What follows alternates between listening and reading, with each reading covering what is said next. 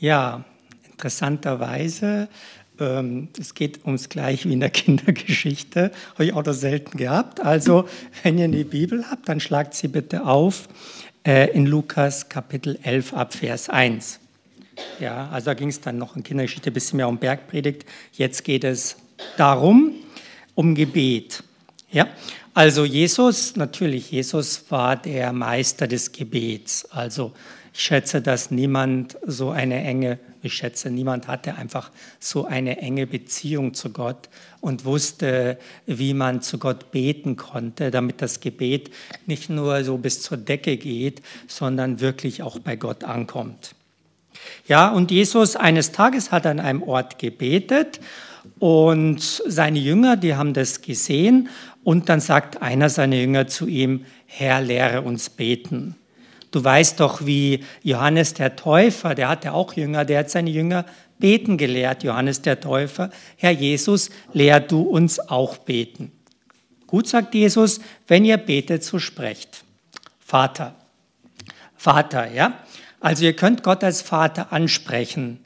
Aber ich glaube, da muss man jetzt vorsichtig sein. Man kann eigentlich nur jemanden als Vater ansprechen, wenn man sein Kind geworden ist. Also ich kann nicht zu jedem hingehen und sagen, Vater, der wird mich schräg anschauen und sagen, du bist nicht ganz dicht, oder? Ich bin nicht dein Vater. Sondern ein Vater kann man nur dann haben, wenn man als sein Kind geboren wird oder zumindest adoptiert wird, wenn man in die Familie adoptiert wird. Und genauso ist es bei Gott auch. Von Haus aus sind wir Menschen nicht Kinder Gottes. Und Gott hat uns ein Angebot gemacht dass wir seine Kinder werden können. Und das Angebot sieht so aus, dass Jesus für unsere Sünden gestorben ist. Das erste Problem, dass wir zu Gott kommen können, sind nämlich unsere Sünden. Wir haben gegen Gott gesündigt, wir haben Fehler gemacht, wir haben Falsches gemacht, wir haben versagt und wie oft im Herzen, auch ich, haben wir gesagt, ja Gott, eigentlich will ich gar nicht, dass du mein Gott bist. Ich möchte doch viel lieber mein eigener Gott sein, mein eigener Herr. Ich möchte mein Leben selber bestimmen. Ja, sagt Gott, gut kannst du machen, aber dann kannst du keine Beziehung haben. Stattdessen hat Gott gesagt, okay, ich kenne die Fehler, die Sünden der Menschen. Und die Menschen haben keine Chance, zu Gott zu kommen, außer, außer Gott kommt zuerst zu ihnen. Und so ist Jesus auf die Erde gekommen. Gott ist Mensch geworden in Jesus. Und Jesus war Gott, Gott in Person, Gott als Mensch. Und Jesus hat nichts Falsches gemacht. Er hat niemals gegen Gott gesündigt. Er hat auch gegen Menschen nicht gesündigt. Sein Leben war völlig sündlos. Und trotzdem ist er am Ende seines Lebens verurteilt worden von den Römern und von den Juden und er ist am Kreuz hingerichtet worden.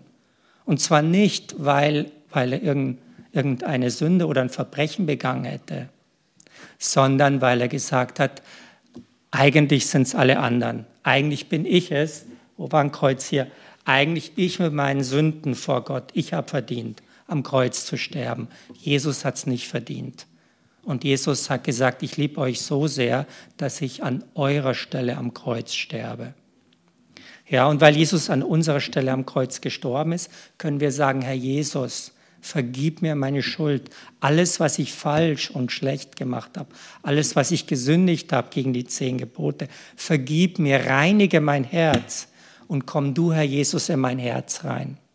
Hilf doch deinen Heiligen Geist, ähm, dass ich mit dir leben kann. Und erst dann, wenn das geschehen ist, also man wirklich in, in eine Beziehung zu Gott bekommen ist, dann kann man beten, Vater. Und wenn man zu Gott als Vater beten kann, weiß man auch, man hat in Gott einen Vater. Ja, nicht so wie so manche Väter leider auf dieser Erde, die eigentlich ein ganz trauriges Vaterbild abgeben, sondern Gott ist der perfekte Vater. Er ist der vollkommene Vater. Und wie er uns leitet, wird immer besser sein als die besten unserer Väter, die wir gehabt haben. Also mit einem Bund, einer Beziehung zu Gott, sagt Jesus, könnt ihr sprechen. Vater, Vater, und wir können zum Vater im Himmel zum Gebet kommen. Und er wird auf uns achten, weil er unser Vater ist und uns liebt. Also Vater, geheiligt werde dein Name. Das ist die erste Einstellung. Ja, so bei Kindern ist es eher da meistens so, ja, Papa, ich brauche dies, Papa, ich brauche jenes, Papa, ich beschwere mich darüber, Papa, das geht so nicht und Papa, ich möchte jetzt einfach das haben. Nee, sagt Jesus, so geht's nicht. Vater, geheiligt werde dein Name. Das ist der erste Punkt. Also Gottes Namen als so heilig zu sehen, wie er wirklich ist. Gott ist der absolut heilige Reine, der absolut, der keine Fehler macht und in dessen Gegenwart unsere Sünden nicht bestehen können. Wenn wir zu Gott kommen, können wir sagen, Vater, geheiligt werde dein Name. Und da habe ich so in den letzten Jahren beobachtet, dass viele Menschen Gott ganz anders sehen. Die sehen Gott eher so wie einen Großvater, so ein langer Bart, grau, einer, der immer ein Auge zudrückt oder auch beide und die Hühneraugen auch noch zu, mit so einer, sage ich mal, der nicht so wirklich für voll zu nehmen ist. Ja, das ist Gott. Manche sagen dann, mein Kumpel und ich, wir sind auf einer Ebene, mein Gott und ich, ja. Und jetzt reden wir mal Tacheles und ich sage ihm, was er zu tun hat. Ja, so machen manche Leute. Oder der liebe Gott ist es und weil ich doch so brav bin und so ein toller Hecht bin, wird er meine Gebete erfüllen. Nee, nee, so geht's nicht. Ihr merkt das schon, ja. Also wenn wir beten, können wir sagen Vater, aber Vater mit aller Ehrfurcht. Gott ist der absolut Heilige. Er ist absolut allmächtig erhaben. Ja, und wir haben als kleine Menschen, sage ich mal, mit unseren Fehlern, Versagen, da keinen großen Anspruch. Wir können nicht sagen, ich rede jetzt mal auf Augenhöhe mit meinem Papa so ungefähr, ja. Oder wie manche Kinder es machen, die prügeln auf den Vater ein, wenn sie sauer sind. Das geht nicht. Geheiligt werde dein Name.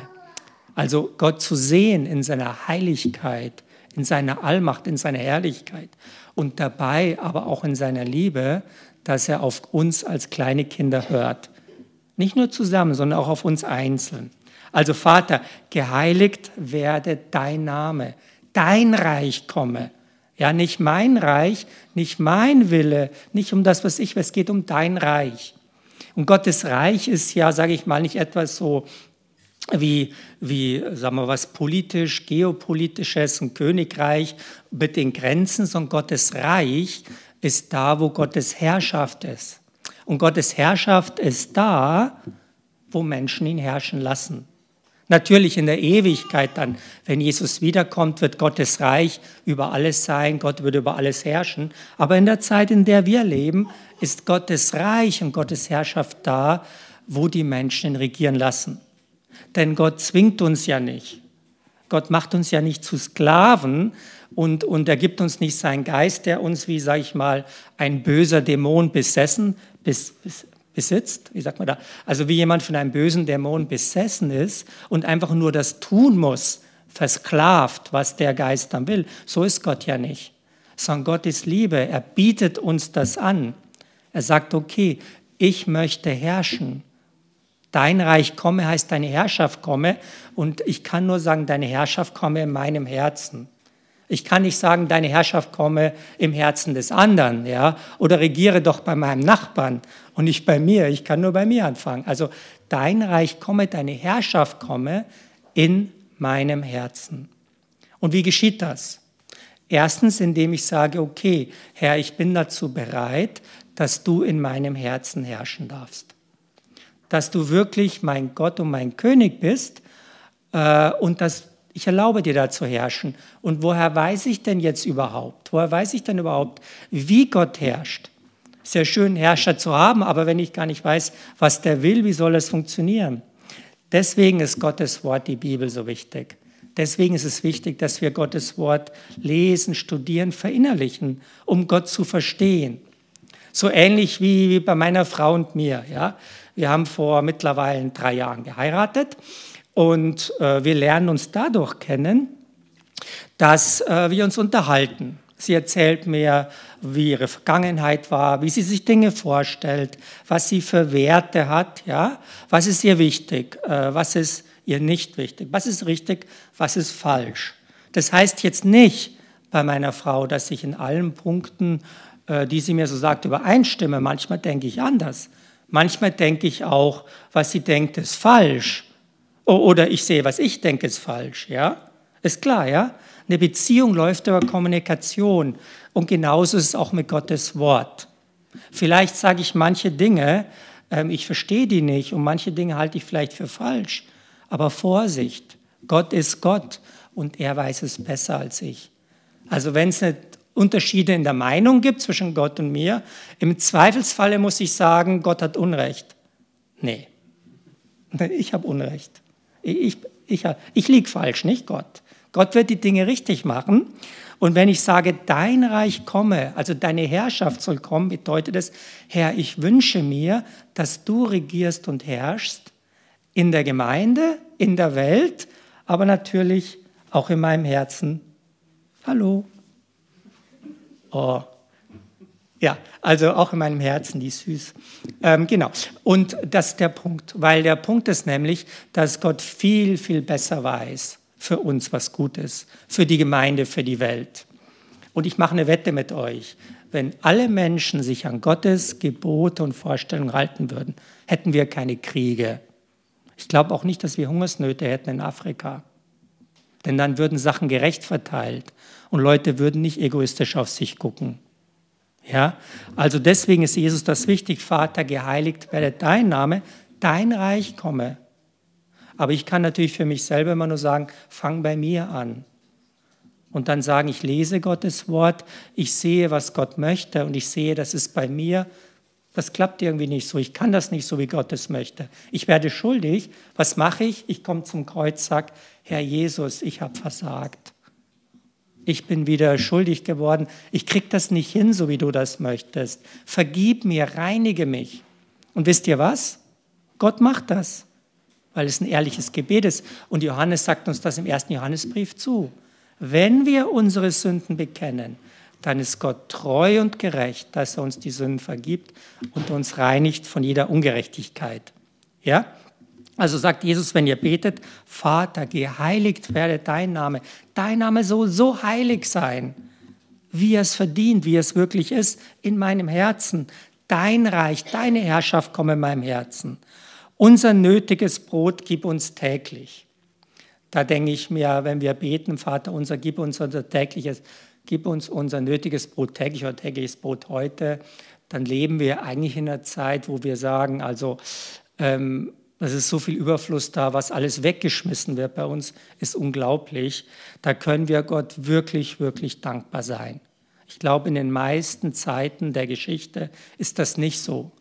Allerdings muss man auch sagen, es ist nicht selbstverständlich. Ja, ähm, die Ukraine, ich glaube, manche kommen aus der Ukraine, ist ja eigentlich als die, die Kornkammer Europas bekannt. Und jetzt im Krieg wird das ganze Getreide, habe ich gelesen, in der Ukraine festgehalten. Und ich habe gehört, dass dann sogar bis nach Afrika rein dann echt Hungersnöte gibt. Also, dass wir genug zu essen haben, so reichlich, dass weggeschmissen wird, uns ist nicht selbstverständlich. Und ich glaube, wir sollten das nicht vergessen, sondern Gott wirklich danken. Herr, wir danken dir, dass es so viele gute Lebensmittel bei uns gibt und dass wir uns die leisten können. Und dass wir Gott wirklich dankbar sein, weil, glaub mir, es ist nicht selbstverständlich. Denk mal fünf Jahre zurück. Wer hätte gedacht, dass es so eine Pandemie geben könnte, wie dann gekommen ist? Und wer hätte gedacht, dass wir in Europa Krieg haben? Ja?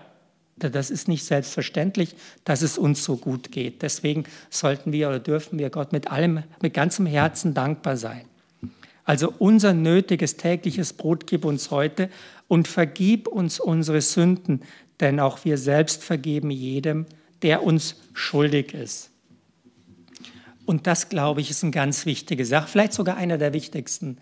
Wer mal erlebt hat in seinem Herzen, was es heißt, Schuld und Sünde zu haben, und ein schlechtes Gewissen zu haben, weil man was falsch gemacht hat, vielleicht sogar was ganz enorm Wichtiges falsch gemacht hat. Und daran zurückzudenken, ja, ich bin ja vor dem Menschen schuldig geworden, ich habe gesündigt oder vielleicht noch mehr vor Gott. Und wenn ich dann eines Tages vor Gottes Thron stehe und ich stelle mir vor, ja Wolfgang, du hast doch da gesündigt und dem Menschen hast du Schlechtes getan und da hast du versagt und da hast du gegen Gott gehandelt. Ja, und das liegt auf meinem Gewissen. Ich finde das schrecklich. Ich weiß nicht, wie euch das geht. Und dann, wenn wir zu Gott kommen, sagen können, Herr, vergib uns unsere Sünden. Und wir wissen, wir wissen, Gott vergibt uns. Nicht einfach so, wir drücken mal so ein Auge zu, sondern wirklich, Jesus ist für unsere Sünden gestorben. Die, die Schuldenlast ist bezahlt bei Gott. So nach dem Motto könnte man sagen, wenn jemand für Sünden zehn Jahre ins Gefängnis muss, dann werden die zehn Jahre nicht einfach begnadigt, sondern die zehn Jahre werden abgeleistet. Die volle Sündenschuld, die Strafe ist geleistet worden durch Jesus am Kreuz. Deswegen dann können wir sagen, vergib uns unsere Sünden. Und wir wissen, Gott vergibt sie uns. Aber da ist eine kleine Bedingung dabei, die ganz wichtig ist. Denn auch wir selbst vergeben jedem, der uns schuldig ist. Das ist ein schwieriger Punkt für viele Leute. Ich erinnere mich, äh, ich habe so einen Bibelkreis nebendran im Altersheim und neben man saß ein ganz alter Mann, der war um die 80 naja, ganz alt war nicht, ich kenne auch einen mit 106, da war der 80-Jährige noch relativ jung. Er war auf alle Fälle 80, ein Architekt, also mit einer Begabung, das habe ich ganz selten gesehen. Da, da hängen noch Bilder von ihm, der mit einem Kugelschreiber ein Gesicht zeichnen konnte, wie ein Foto gestochen scharf. Unglaublich. Und der sagte, einmal sagte er, oft hat er oft gesagt, Wolfgang, ich kann es nicht verzeihen, ich kann es nicht vergeben, dass die Nazis meine jüdische Freundin vergast haben. Ich kann nicht und ich will nicht. Und ganz ehrlich, ich kann ihn da verstehen. Ich würde ihm da auch keinen Vorwurf machen. Aber der Punkt ist, diese Nazis, die waren schon lange tot. Aber sein Herz war immer noch drin gefangen. Deswegen der Punkt ist Jesus ganz wichtig, ja. Und vergib uns unsere Sünden, denn auch wir selbst vergeben jedem, der uns schuldig ist. Jesus möchte, dass wir das jedem vergeben. Es gibt auch das Gleichnis von den Schultern. Ihr kennt es, wo der eine dem anderen nicht vergibt. Und dann wird der Erste wieder, ähm, wieder bestraft. Der Punkt, worauf ich hinaus will, ist, ich glaube, ganz oft können wir die Sachen nicht aus uns selbst heraus vergeben. Also wenn uns Leute Böses antun, wenn uns Leute Schlimmes antun, die Dinge sind oft so stark im Herzen und berechtigterweise, verständlicherweise, ja, ich mache da keinen Vorwurf, ähm, die sind so stark im Herzen, dass man alleine nicht mit fertig wird. Und dann sagt Jakobus 5, bekennt einander eure Sünden und betet füreinander, damit ihr heil werdet. Also heil im Sinne von heilig und auch vor allen Dingen geheilt. Das heißt, wenn man nicht alleine mit fertig wird, geh zu, geh zu irgendjemand anders, bet mit jemand anders. Ja, mit einem Bruder, einer Schwester, mit dem Pastor, mit Ältesten, mit Seelsorgern. Bleib nicht mit den Dingen allein, die Bitterkeit im Herzen machen, Verletzungen sind. Möchte ich euch aus Erfahrung wirklich mitgeben, weil die Dinge wie diesen alten Herrn, ja, ähm, die können Leben lang quälen. Und Jesus will, dass wir im Herzen frei sind. Ja, vergib uns unsere Sünden, denn auch wir selbst vergeben jedem, der uns schuldig ist. Ganz, ganz wichtiges Prinzip, ja. Und wirklich, wenn ihr nicht allein zurechtkommt, dann redet mit jemand drüber. Bleibt nicht allein mit Sünden und Problemen, ja, weil dann ist das viel schwieriger. Und sagt Jesus hier schließlich am Ende, führe uns nicht in Versuchung. Führe uns nicht in Versuchung. Naja, Versuchungen gibt es ja im Prinzip zwei. Ja, also zwei Arten von Versuchungen, sage ich mal so. Die eine Versuchung ist, da kommt der Teufel und sagt, tu das und das, um unser Glaubensleben zu zerstören. Und diese Art von Versuchung, sagt Jakobus, das macht Gott nicht. Gott wird uns nicht versuchen zum Bösen. Aber, aber es kann sehr wohl sein, dass Gott unseren Glauben mal testet, wie bei Abraham. Kennt ihr die Geschichte, wo Abraham seinen Sohn opfern soll? Ja, und Abraham macht das. Das heißt, Gott will ja nicht, dass der Junge stirbt, aber er möchte das Herz von Abraham sehen.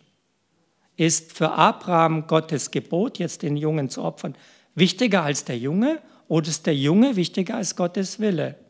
Und Abraham sagt, nein, Gottes Wille ist mir wichtiger. Und im letzten Moment sagt Gott, nein, nein, ich will doch kein Menschenopfer, ich will dein Herz sehen. Ja, und das ist eine Versuchung. Hier in dem Vater unser geht es Jesus drum, das sagt, okay, wir können, denke ich, äh, wir können jederzeit in Situationen kommen, die uns dahin bringen, dass wir am Glauben zweifeln, dass wir an Gott zweifeln und dass wir einfach aus der Beziehung zu Gott weggehen. So ähnlich wie eine Ehe, so ein Ehebund, der geschlossen ist und der eine Partner sagt, ich habe jetzt genug, das zu viele Probleme, ähm, da ist jemand anders, der ist mir wertvoller zum Beispiel, ja. Und dann können wir beten, führe uns nicht in Versuchung. Herr, hilf uns, dass wir nicht in solche Situationen kommen, wo wir dich verleugnen. Gut, äh, und dann äh, gibt Jesus eine nette Illustration, wie man beten soll. Und die Geschichte geht so, ja. Also müsst ihr euch vorstellen, vor 2000 Jahren, da war es ja nicht so, dass es Kühlschränke gab, ja, äh, in Israel. Ja, schön warm, es gibt keine Kühlschränke, auch nicht den Supermarkt um die Ecke. Und die Leute sind, wie im Orient üblich, gastfreundlich. Also wenn da jemand als Gast kommt, da musst du den bewirten und ihm auch gute Essen vorsetzen. Ja. Und jetzt hat äh, einer hier das Problem gehabt, dass es um Mitternacht, Nachbar ist dran. Hör mal, Nachbar. Okay, es klopft an seine Tür, der Nachbar ist dran. Hör mal, Nachbar. Ich habe gerade Besuch gekriegt, ganz überraschend. Ich habe kein Brot mehr im Haus. Was soll ich machen? Gib mir was. Von drinnen in der Kammer, hey, lass mich in Ruhe. Wir sind alle im Bett, sogar die Kinder sind bei uns im Bett. Alles ist ruhig, lass mich in Ruhe. Ich brauche aber dein Brot, ich habe doch nichts dem, dem meinem Gast vorzusetzen. Nein, sagt er, lass mich in Ruhe, die Kinder schlafen. Und der klopft weiter. Und Jesus sagt, okay, warum gibt er ihm jetzt Brot? Nicht, weil er sein Freund ist, sondern weil der so dreist und unverschämt ist. Ja?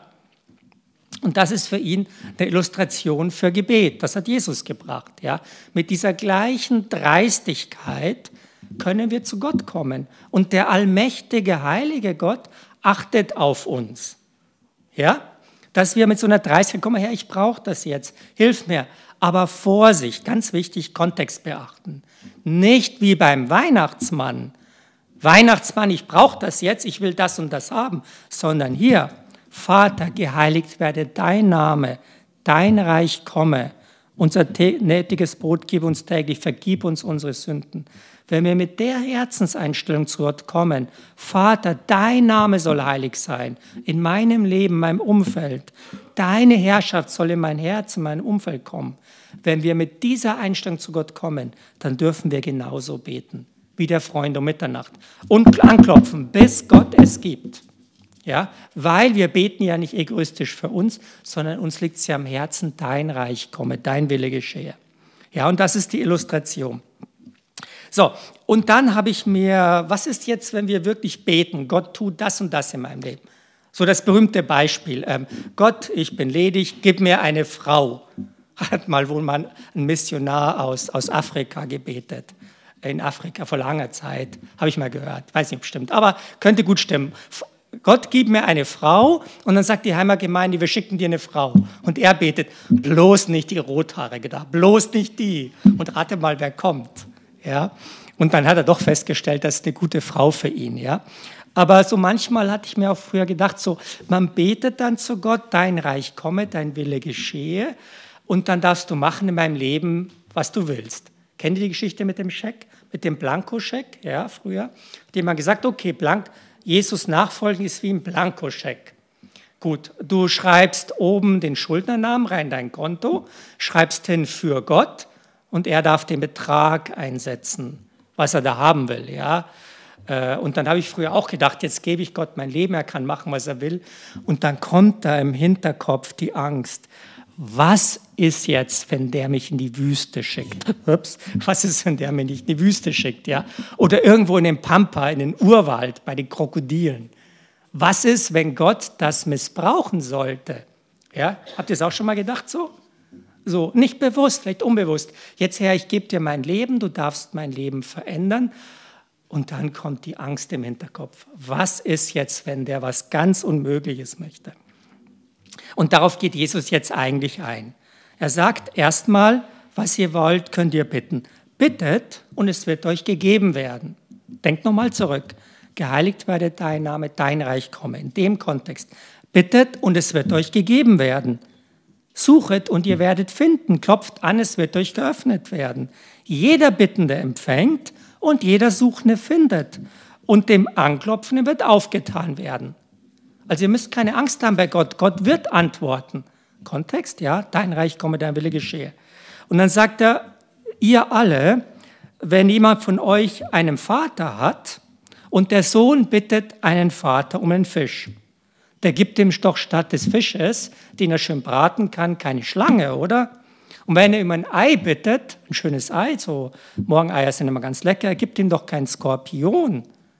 Also sagt Jesus, wenn nun ihr schon als Menschen, die ihr böse seid, euren Kindern doch gute Gaben gibt, so wird doch der Vater im Himmel euch auch geben, was ihr wollt. Wie der Weihnachtsmann, ja? Wenn ihr zu Papa, ich will dies und das. Nee, nee, steht nicht hier. Sondern interessant sagt er, wenn nun ihr, obwohl ihr als Menschen schon böse seid, wenn ihr es versteht, euren Kindern gute Gaben zu geben, wie viel mehr wird euer Vater, der vom Himmel gibt, euch den Heiligen Geist geben? Den Heiligen Geist geben denen, die ihn bitten. Und das ist noch viel wichtiger, als dass ich meinen Willen bekomme. Denn der Heilige Geist ab Pfingsten kommt ja ins Herz rein.